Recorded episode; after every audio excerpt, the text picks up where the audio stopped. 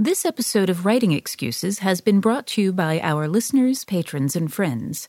If you would like to learn how to support this podcast, visit www.patreon.com slash writingexcuses. Season 11, Episode 41. This is Writing Excuses, editor's wish list with Navah Wolfe. 15 minutes long. Because you're in a hurry. And we're not that smart. I'm Brandon. I'm Mary. I'm Dan. I'm Howard. and we have special guest star Navah Wolfe. Hi, everyone. Can you tell us a little bit about yourself? Sure. Hi, I'm Navah Wolfe. I'm an editor at Saga Press, which is Simon & Schuster's science fiction and fantasy imprint. I've worked on books like Mishell Baker's Borderline and Genevieve Valentine's Persona and Cassandra Rose Clarke's Our Lady of the Ice, which are all awesome and you should read them. Excellent. And we are on the Writing Excuses cruise.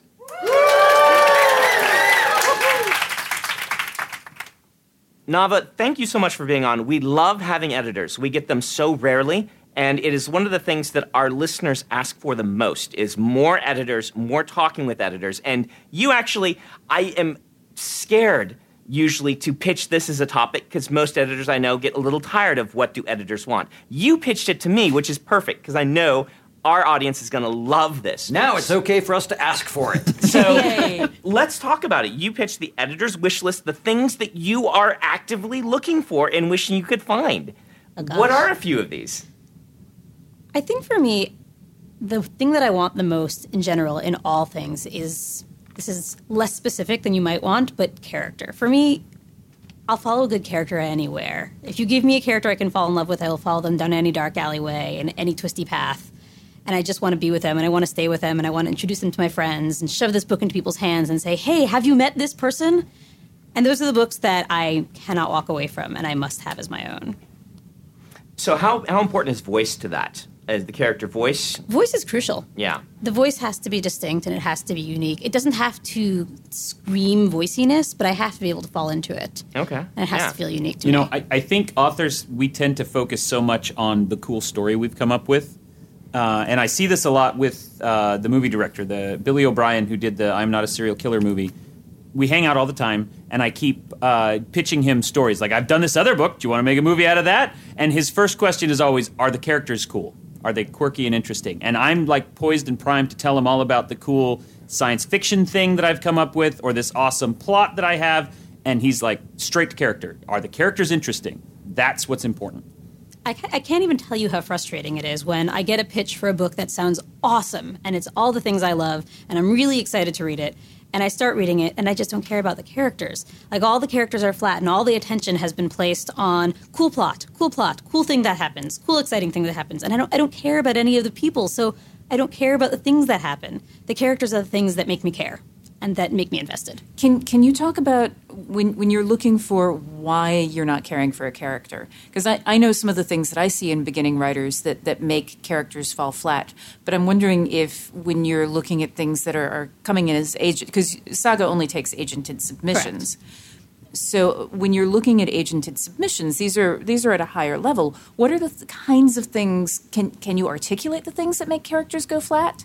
It's a tricky question because some of it is, you know, just the je ne sais quoi of the, the how it feels. But certainly when the characters don't feel distinct from the plot, like they really just feel like plot agencies, like plot vehicles. Like we are with these people because we need somebody who's giving us a front row seat to the end of the world. So that's that's internal life. Internal life, yes. Um, so- sorry, go ahead. No, please. Uh, Brandon and I, uh, back when we were still in a writing group together, we actually came across this situation almost simultaneously in our own books. Yep. Where we realized that the main characters were only interesting because they were the main characters. And so the, the trick that we started using from that point on was think about this character. If he or she was actually the side character in someone else's story, would they be still be interesting? And if the answer is no, then we need to change them. I sometimes have conversations with my authors where I want them to get to know their characters outside of the book.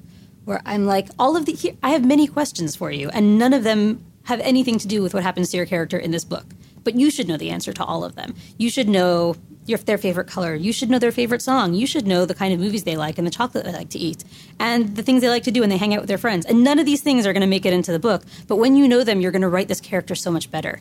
you know, sorry, as you were talking about that, I'm like, oh, this is this is actually that was what my job was uh, when I was in New York and I was a prop master in theater, and my job was to buy the pillows that the character would have on their couch and to buy the art that was going on the character's wall. And so I actually had to know the character as well as the actor did that was portraying it because I had to pick the things that reflected that character's interior life and their taste.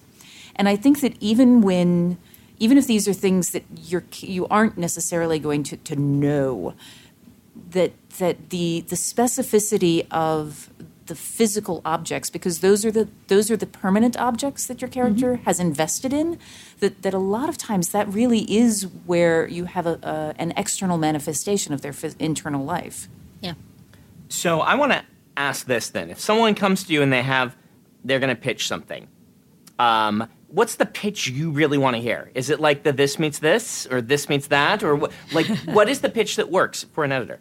What's your wish list for a pitch? What's my wish list for a pitch? So I'm going to take that sideways for a second. Okay. The this meets that is such a complicated thing because it's a really, really good shorthand and it helps you see exactly what it is. But I often feel like it sort of misses the point. Like if someone pitches to me a book that they say, this is Orphan Black meets Downton Abbey, what they mean is this is a book with a bunch I of wanna read characters. that. Do you know? a book about a bunch of characters who have the same face taking place in a costume drama. And what they're not saying is the reason why we love Orphan Black or we love Downton Abbey, because I love Orphan Black because it's a sister story and it's about women take, who are being manipulated, who are taking agency and seizing their agency, and about the way people try to manipulate women's bodies and the way women come together to support each other. Not because it's a bunch of women with Tatiana Maslany's face. And when you say the thing about Orphan Black that makes it Orphan Black is a bunch of ladies with the same face, you're totally missing the point. So you're pitching me this book that's supposed to get me excited about my favorite property without getting to the heart of why it's my favorite thing. So uh, this meets that as a really, really useful shorthand as long as you're actually understanding the emotion behind the thing and not just the surface material. Okay, excellent. do, do you want to use a, a pitch that i'm working on as an example Sure. I mean, this is not a thing I'm pitching to you because I I haven't even written it yet, but um, but it, it's an example of this meets that. Um, Alfred Hitchcock pre- Alfred Hitchcock presents the Dragon Riders of Pern. A. I want to read that too. Are you sure you're not pitching that? I have to write it first, or not. I'll tell Jen to talk to you. Um, uh, but but the the thing for me with that, what I'm trying to get for it, get at is uh, this is going to be tonally kind of noir. It's going to feel like we're at a resort uh, in in Northern California. Um, there's going to be a cameo by by Hitchcock, um, As and as- and there's going to be uh, be dragons and some kind of giant plot twist. I would super read that. But does that it, when so the reason yes. I yes No, but that that's it gets to the heart of the things and Right. the emotions of those properties and why they're cool and why they're exciting instead of just the set dressing. I will say I just bought a book with possibly the best this meets that pitch I have ever read oh, ever. Oh, give it to us.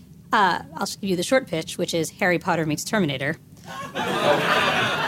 the longer pitch, which is a young mage who grew up in a world believing that humanity was wiped out 100 years ago, stumbles outside of his mage community to discover that humanity is alive but not well because they're fighting a losing battle to the AI. And the title of the book, which is Drumroll Please, Mage Against the Machine.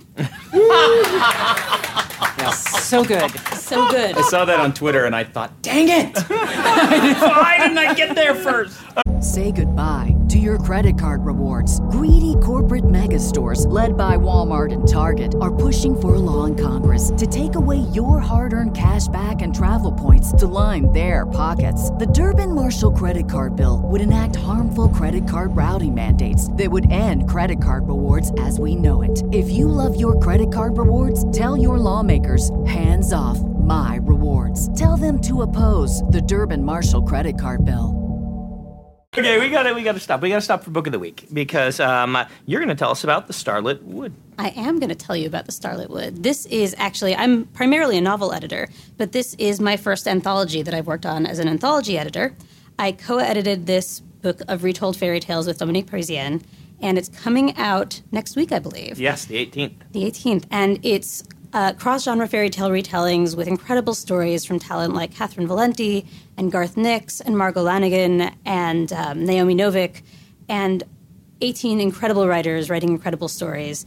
And I'm very excited and very proud of it. Excellent. That sounds wonderful. Now, we titled this episode The Editor's Wish List, and so far we've gotten to one point Oh, yes. on the Editor's wish, wish, wish List, which is great characters. So, what else is on the wish list? Okay, this is the thing that I is sort of my life crusade. I want lady bros. I want Yes.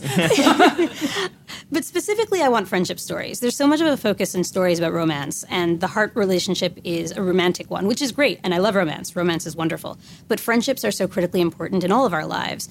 And I want more stories that focus on a friendship, on a non romantic, non sexual friendship story with also romance. There can also be romance in the story, but where the primary story that we care the most about is a friendship. So I'm dying to see romance stories. Uh, I'm sorry, friendship stories, either between two ladies, which is my lady bro- romance, but really anyone where people are just friends with each other. Um, another thing on my wish list, I'll just Yeah. toss a few out. I love ensemble stories. Think Firefly, where this comes back to the character thing. When you get a bunch of characters in a very tight and closed space and they're bouncing off each other, they just bring out elements of their character more and more and more in interesting ways, like Deep Space Nine or Battlestar Galactica kind of a thing, which is really fun. Fortunately, we'll be doing an entire month on ensemble stories coming up um, in a few months. I definitely did not know that. um, but one of the other things I really love is the really dislikable character who you fall deeply in love with by the end of the book. You're like, I will never love this character. Yes, you will. You absolutely will. Um, So I- if someone can write the um, the friendship story about people that you hate when it starts, but you fall in love with, who are in an ensemble, then they've got the perfect book for you. yes. Yeah. So uh, you, you want you want you want you want a lady bro heist with. Um, uh, oh, and now I've joke's gonna fall because I can't remember that character from Games of Th- Game of Thrones who Yeah. we yeah, Yeah, him Jaime Lannister. I would buy that book. lady bro heist plus Jaime Lannister I, I would read that book. I, I'm there for that book. Um, yes. I would even title it Lady Bro Heist. I would also binge watch the hell out of Lady Bro Yeah. Heist on Netflix. A Thousand percent. I'm right there. Oh dear. Okay. Um, so bringing this back, you were giving us a list of Uh, wish uh, lists. Yes. My wish list. Unreliable narrators. I love. This is really hard. This is a really really hard one. Unreliable narrators with a really good payoff. All too often, unreliable narrators eh, sort of fizzle out, where it's unreliable and it's unreliable and it keeps you guessing, and then you have the grand finale and you're still guessing in a really unsatisfying way. And I love the ones that stick the landing and you're like, oh wow, that puts everything in perspective. They're really hard, but so so good. Borderline. Thank you. I've really wanted to write a story, um, and I don't have one yet. But along those lines of you don't realize the char- the narrator's unreliable till about Yeah. halfway or three quarters, you start to get a sense, and then the pow ending is that unreliable narrator that's all the way through. It's kind of a sixth sense thing, except they've been lying to you in first person the whole time. If you could pull that off, I've just wanted It's so good. to When it figure out how to pull that off, right? I think, well, that but we could do a whole podcast on that. Yeah, I'll we will actually that. be doing one on unreliable narrator Oh, that's next year. Yeah, Yeah. that's on the outline. So we will wait to tell you how to do that. Make six notes months. about that so Details that I remember it next year. Mm. lady bro heist with an unreliable narrator Also, the top of the list for me, I'd love a closed room spaceship mystery. Mm. Mhm. Right? Closed room mysteries are fun, and They're so fun. you don't see very many of those ported to genre fiction that often. So you I would mean- also like my Thin Man space opera. I super You've would. got a Thin Man space opera, Yeah. so it's got comedic like Thin Man as well. Yeah. Oh, And it's a happily married couple. That's fantastic. Tell me more. This is not about me pitching. I don't know why this just happened. I'm sorry. but fair listener pay close attention to what you are hearing Uh, Again, closed room comes back to the character thing. Yeah. You lock people in a room, and what better room is there than a spaceship in space? And you just get interesting shenanigans. Heists, you mentioned heist. I love a good heist. Um, and also an epic fantasy. Primarily one with a lady protagonist. I would love a phenomenal epic fantasy. That is awesome. You know, I'm just going to say very quickly, since we're talking, we, we've said Lady Bro Heist like 900 times. I have one coming out in February. it's called Ones and Zeros, and it's awesome. So I will everyone read it. when we were talking about this episode ahead of time, and I want to just talk about this for just a minute or two. Um, Mary wanted to give some context to this episode, how you can take what we've been talking about here and apply it, apply it in general to talking to editors and learning about editors and pitching your work. Yeah, so a lot of times what will happen is uh, an editor will actually have on their website, not all of them, but a lot of times you will see an editor and an agent have their wish list. And one of the things that my mom taught me, uh, my mom is an arts administrator, and, and one of the things she taught me when talking about how to make a, a sale was to talk less about yourself and that the other person is always more interesting than you. So, one of the things, rather than going to an editor and saying, uh, which is what I've been doing tonight, because I'm not trying to make a sale. Um, hey, I have this. I saw that you were you were looking for this, and I have this thing about about uh, Thin Men and space opera. I say, so so you're looking for for closed room science fiction. What, what sort of things make you excited about closed room science fiction? And to get the editor talking about it. And once they have begun talking about it, then you can kind of slip in things that you have been working on. Um, which Yes. I'm nodding, but you can't see that, Yeah. podcast people. For those not benefiting. yes, but I mean, but that that is one of the things that that I, even though I, I was not actually pitching, really, really I was not, but but that's one of the things that that we are modeling a little bit here when she's talking Right. about. Uh, No, it's true. This is this is a thing that I'm interested in. No, those. I mean, you just lobbed them very gently at me because I was talking about things I was interested in. So, in the course of a conversation, it came up in a more natural way to make me interested and excited. we were telling the students who were we were interacting with. Uh, I was there with uh, DongWon Song, who uh, we will have on the podcast a little bit later as an agent.